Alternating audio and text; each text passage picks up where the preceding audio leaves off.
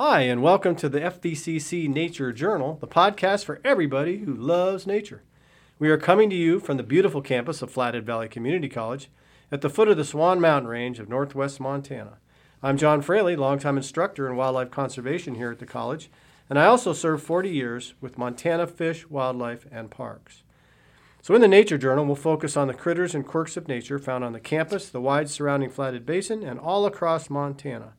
Our producer is Colin Burkhart, employee here at FVCC Library. And thanks to Morgan Ray, the library director, for offering the library as our podcast home. Well, today we'll be talking about the Montana's northern flying squirrel, a very little known animal. But first, in the Christmas tradition, because this is our Christmas, Mhm. right? This, is our is our show. Christmas episode. Yeah, we'll chat just a little bit about their main habitat, which is the boreal forest and conifers. So, in the distant past, trees around the world addressed the winter solstice and the lengthening of days. And so, these green boughs, people sort of brought them in or looked at them, and they represented renewal or recovery from the green in the you know around the the winter solstice when everything else was brown or white. They became a tradition, Christmas trees, in Germany. Martin Luther first brought a tree into his home, and the, the legend was he's walking through a, a conifer mm-hmm. forest and he looked up and saw stars through the trees and thought, wow, bring a tree inside and put candles on it and it'll look just like this. So supposedly, Do you think that's where they got the idea for I- putting the star on top? I don't know. That's a Could good be, question, but be. that tradition is out there, so it's hard to say. And some of the trees that people use today for Christmas trees are, include what species?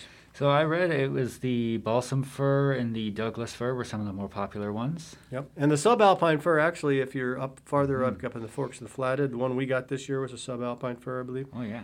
And uh, in, in pine, white pine is possible pine, also. yeah. So Christmas trees have become quite a tradition, and the U.S. picked up that tradition from Germany. And in 1848, English Queen Victoria, in a drawing in the London News, was shown around a decorated tree with her family, and that boosted the popularity of the tradition, especially in the eastern U.S. And now, what would you say about what percentage of homes in the U.S. have Christmas trees? Would you say? It's got to be over 75, I'd say. 77% in the last survey. There was, Mm. and in the 20, 2018 holiday season, 95 million households celebrated with a tree.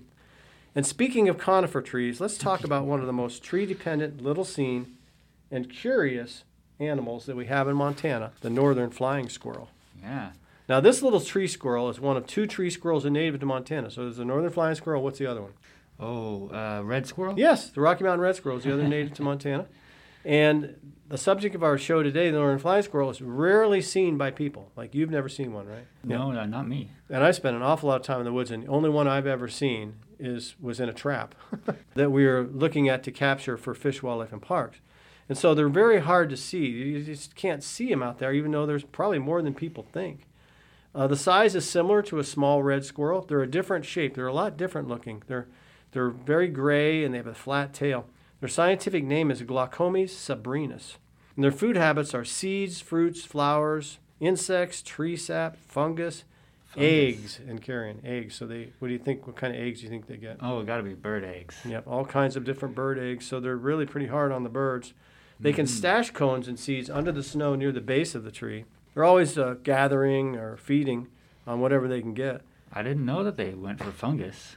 Yeah, well, and, and lichens hmm they grow on the tree, and so they're small and they're grayish brown, and they, they actually live, of course, as we know, in trees, and they have large, shiny black eyes. I remember seeing that on the one I was handling, and they are mostly in the coniferous and boreal forests, although they can be in the riparian woodlands of western Montana, and they're they're widely distributed in Montana, but you'd never know it, would you? I mean, you just don't see them. Yeah, they're they are nighttime animals. They're out at night. They're nocturnal, and you know they're going from tree to tree. It's not, Yeah. not like something you're looking to see. You know. The most you're ever going to see of one at night, if unless you've got some uh, way to see in the dark, is you'll probably see his shadow going over your head. That's true. And they you know they're doing a study, or they've done a study on them down in Missoula as a graduate student, and, and uh, we'll talk about that. And they've got some incredible photography they used with floodlights and stuff Oh wow. on those.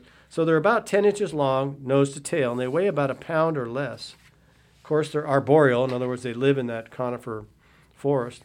And a furred fold of skin stretched between ankles and wrists acts as the sail that allows them to glide from tree to tree or from tree to ground. They can't glide up from the ground. Oh yeah, no. They have to take off from an elevated point. And it made me think when I was looking through this of those people that wear these bat suits and dive off of mountain peak. Oh yeah, like which seems insane, but that it's sort of similar to that, but they're not nearly as maneuverable as a flying squirrel. And Mm-hmm. Found out they have an incredibly maneuverable glide from tr- from tree to ground or from tree to tree. That skin fold that goes between their ankles and wrists is called a patagium, similar to a bat, and they use that to glide. And now the tail is flat. You ought to see the tail on these things. I've, I've tried skinning one, and they're hard to skin. They're very thin skinned, and the tail is like it looks like this flat. I don't know how I describe it, but it's not round like a regular tail. It's Not- flat. It's not very bushy. It's it's bushy to the side. It's like flat and bushy out to the side, and It that helps them. Uh, Aerodynamic. yes, it helps them move and steer, and as they go through the air. And their average gliding distance is 50 to 60 feet, but there's 150 feet, mostly is possible for the average flying squirrel, I guess. and then up to 270 feet down a mountainside has been observed. That's amazing. That's almost 100 yards. Yeah, and the silent glide of a flying squirrel requires an elevated launching point, so they got to push off from a tree, and it can't take off from the ground.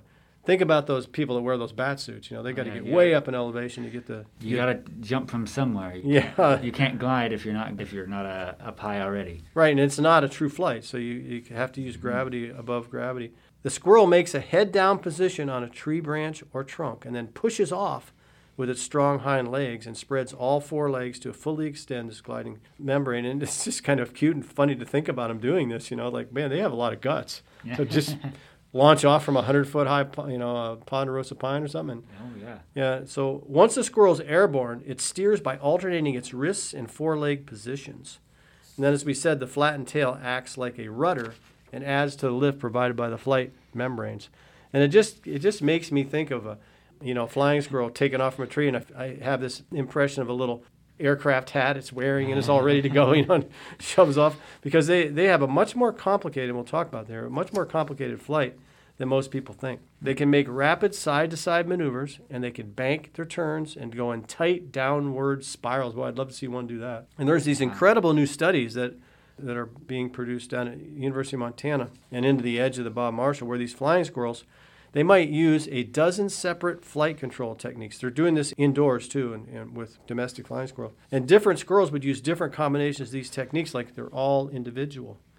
And they can pack weight along with them, like a pine cone when they soar, or whatever their food item is. And when a glide runs out of momentum, the squirrel pulls upright at the last instant and lands gently, and then it climbs again to launch a new glide. So it's pretty amazing how, you know, to me, it's like it's complicated enough being a squirrel and avoiding predators, but now you got to learn all this flight stuff. I mean, it's, it's incredible. I just can't imagine this. They must learn it young. Yeah, yeah, that's the other thing. When they're, they're weaned at a, you know, a young age, but how do they learn this? I mean, how do you you can't pass this on? It's too complicated. It's got to be instinct, instinct in their genes. You mm-hmm. know, they have these little wingtips also, which are small protuberances that they deflect and retain um, some air vortices that form along the leading edge of their wings, and that that generates more lift as well. So there, it's a very complicated soaring technique that they do. So just a little bit of information about the swirl itself. It mates from February to May, and it does aerial displays to impress females. And you ought to see some of the ones that are described in this study. I mean, they go through all this complicated, you know, boom, boom, boom, boom, to try to impress the female. And the female just sits there and watch. And then when it's over, you know, the male, t- then the female takes off and goes. It's, it just sounds really cute, you know. Hmm. Their their nests are built either with natural cavities, in within like a snag or something, or an abandoned woodpecker hole in dead standing trees, or they built their nest over limbs or within witches' brooms. You know what a witch's broom is? It's like a cluster of branches. It's a disease, some Huh. sometimes called mistletoe, and it's a very hmm. dense cluster, cluster of branches on a conifer. So they build their their nest there. Their young are born in late May to June, and late litters have been cited as evidence of a second litter. Possibly can produce a second litter. I doubt it in our climate here. The weaning occurs at two months. In other words, they're a mammal, right? So they're feeding off their mother, and uh, obviously she's not flying while they're doing that. but they've got to learn somehow that hey, you just take off here, you know. And it's it's amazing to think instinct would give them that much accurate information. They must watch the adult. They must watch the It must be like kind of like when when uh, a baby bird is learning how to fly and leave the nest, and it's like with all of this, Right. they must be doing something similar. Yeah, it's just the way they can. The, the female, the female is actually passing on because rodents are not known for their advanced mental capacities. I mean, sure, bears do a lot of teaching of their young and, and other species, but you wouldn't imagine a squirrel doing it. So a lot of it has to be heavily instinctive. Some of the squirrels may stay with their mother for longer than the two months, but basically that's a, at an average. Now they got a lot of predators. They that includes the raptors. Like for example, why wouldn't they have many raptor presence predators at night? But those birds wouldn't see as well at night, right? That's right. That's right. But you have the owl. So they have the hmm. owl. So when we're thinking about why is the advantage of these squirrels to be at night and flinging themselves off of these trees, and we'll talk about that near the end here. So flying squirrels are almost impossible to census. We don't have a good idea of how many flying squirrels we have in our forests. Um, you know, I don't think I've ever seen any kind of population estimate on flying squirrels. And as I said, I've been I've that trapped would be them. An interesting study if someone did. Yeah, it would. It's it's wide open for study. Now, these these guys in Missoula are mainly studying the flight aspects of the flying squirrels. If you were censusing them, you'd be up quite late. Yeah, you would be. Apparently, it goes on all night. And uh, what I want to end with here is is just a discussion of what's the selective advantage of gliding and do, and being nocturnal at night. What do you think? I gotta imagine it's the distance that they can cover to get away from other things. Because you Mhm. mentioned owls, and I think if that was the case, if they could glide and disappear into the tree branches, you know, one from one tree, if they get spotted, they go take off into another tree and Yeah. then try and lose or lose the line of sight there. Okay, so predator avoidance is definitely one. And then usually things are predator avoidance, cover, or food. So cover, they can get to a new area where there's no predators. And then food-wise, they can go to a, and exploit new food food sources at a different tree instead of having to climb and down and walk Okay. all the way over there. But it's hard to imagine a really simple to explain selective advantage of what, when you think of all the energy it takes to actually glide the way they're gliding. It's incredibly complicated. And you wonder how it would be worth it, you know, to just get be able to food, feed better and avoid a few predators. And so, just to wrap it up here, Colin, have you ever seen a flying squirrel? I'm asking the audience. Probably many of you haven't. It's the elusive glider of the deep forest. Don't feel bad if you haven't seen one because almost nobody has. That's all the time we have for this episode of the Nature Journal. So, Merry Christmas and Happy Holidays, and thanks for tuning in to our show. We've done 23 episodes this semester. It doesn't seem possible.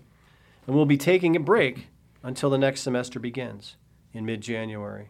So, happy holidays again, and we'll see you next time.